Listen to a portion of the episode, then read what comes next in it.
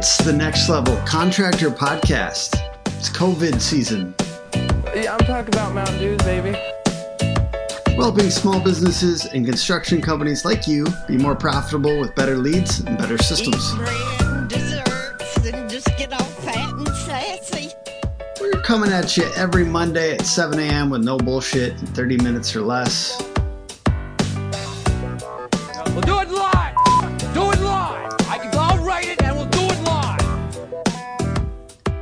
And besides talking a little bit about coronavirus, COVID 19, how it's affecting construction, remodeling, and roofing industries, we're also going to be talking about 10 principles of persuasion in your website copy. This is a completely overlooked part of website design, development, implementation. A lot of people don't take it seriously. So, I want you to be different. I want you to actually care about how your website comes across in the language of what it's doing. So here we go. Before we get to that, I want to say a couple things.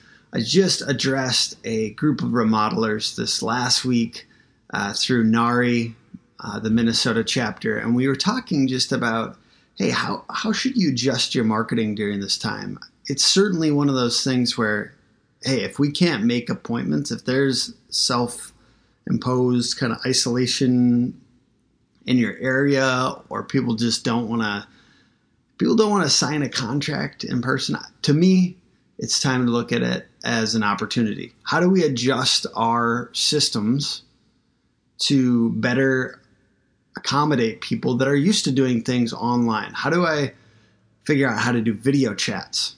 You got to figure out how to do that well. How do I figure out how to do online digital project management? You know, co-constructor, trend. How do I figure out how to make sure that my contracts are digital? How do I get this stuff move out, moved over? Because if you haven't done some of that, then frankly, you might be a little bit behind the times. You might come off as old school. And really, I don't wish a recession on anybody, but if there is economic downturn, you want to be the one coming on top. You want to be the one with the brand people remember.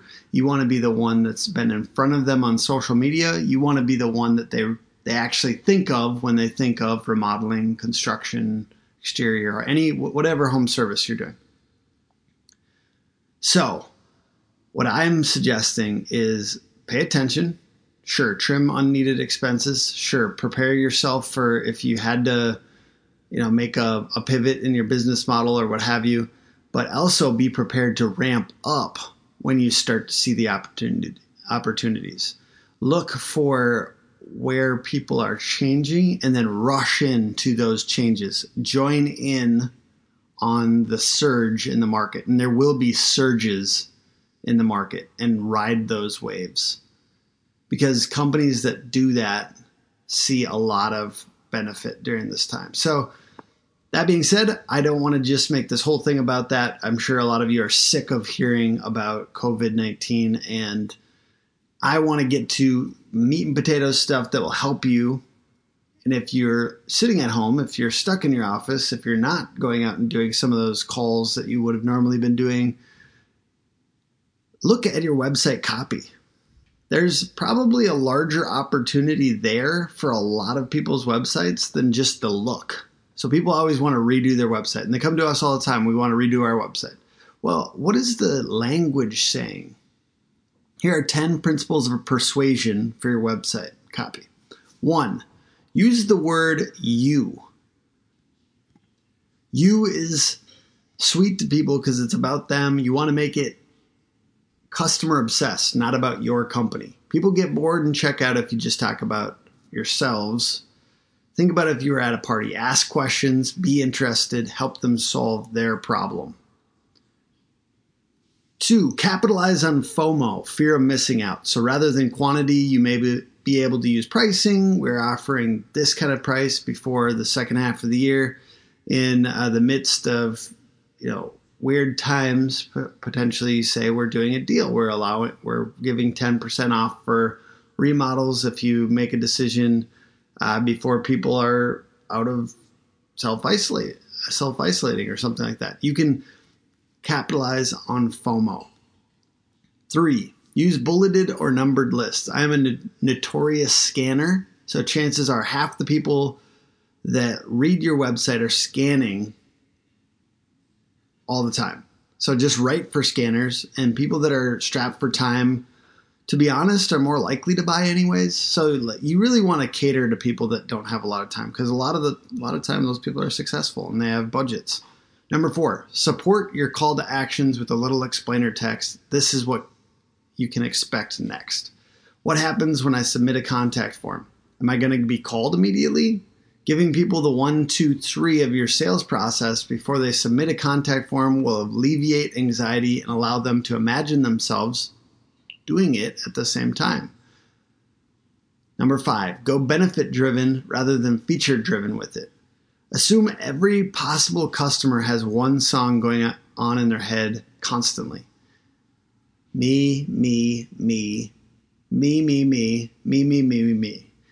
Go down your homepage copy and circle every feature, meaning this is what we're like, this is exactly what our company does in in red, and then every benefit in blue.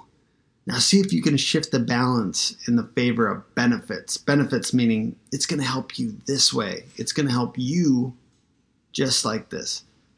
Six, scarcity. This is a little harder in lead generation as it's hard to say we have one slot for a kickoff in March and two spots in April and come off serious, not potentially shoot yourself in the foot if somebody's thinking about your capacity, but perhaps we only take one client in this market or we're only doing two more at this price, those types of things. Consistency you really need to get the messaging on the landing page to line up with your messaging in the ads or the posts that you're doing on social media. That message should resonate throughout. It shouldn't say something that feels like it's at odds with your previous copy. And the same goes for your marketing language and the way that your sales process is talking. So, really often I think it's good to look at how you guys are actually talking to people in the sales process, figure out what those key points are, and then put those onto the landing page too. You want this consistency, this wholeness. Eight, authority. Case studies, testimonials, lead with a couple of stats that establish you as a credible source of information. You know, we have done 75 remodels in the last two years and always, you know, 95% of the time come out at the exact time that we said we were going to when we estimated times or whatever it happens to be. It, it's a great way to get them to pay attention. Don't assume that people know everything about you and don't assume that they're already sold when they get to your website. So you actually have to give the authority. Number nine, the principle of liking. I, I, do this through writing conversationally and using humor and humanity. If you can make somebody laugh three times on a landing page, do you think that they're going to be more likely to work with you or less? Yeah, exactly. So people want to work with people that they like, know, and trust. I'm sure you've heard that before, but show a little personality that you are likable. You aren't just, you know, you don't just want to be stiff and stale and tired. So figure out ways to get people to laugh. Figure write down why you laugh. Make a note on your phone. Write down when you laugh, whether somebody said something funny or you're watching stand up or what what have you. Figure out what the principles are. Why people laugh. Why do you laugh? And see if you can get a little bit of that into your copy. Lastly, 10, cut out the fluff and be concise. So cut through the noise and challenge them.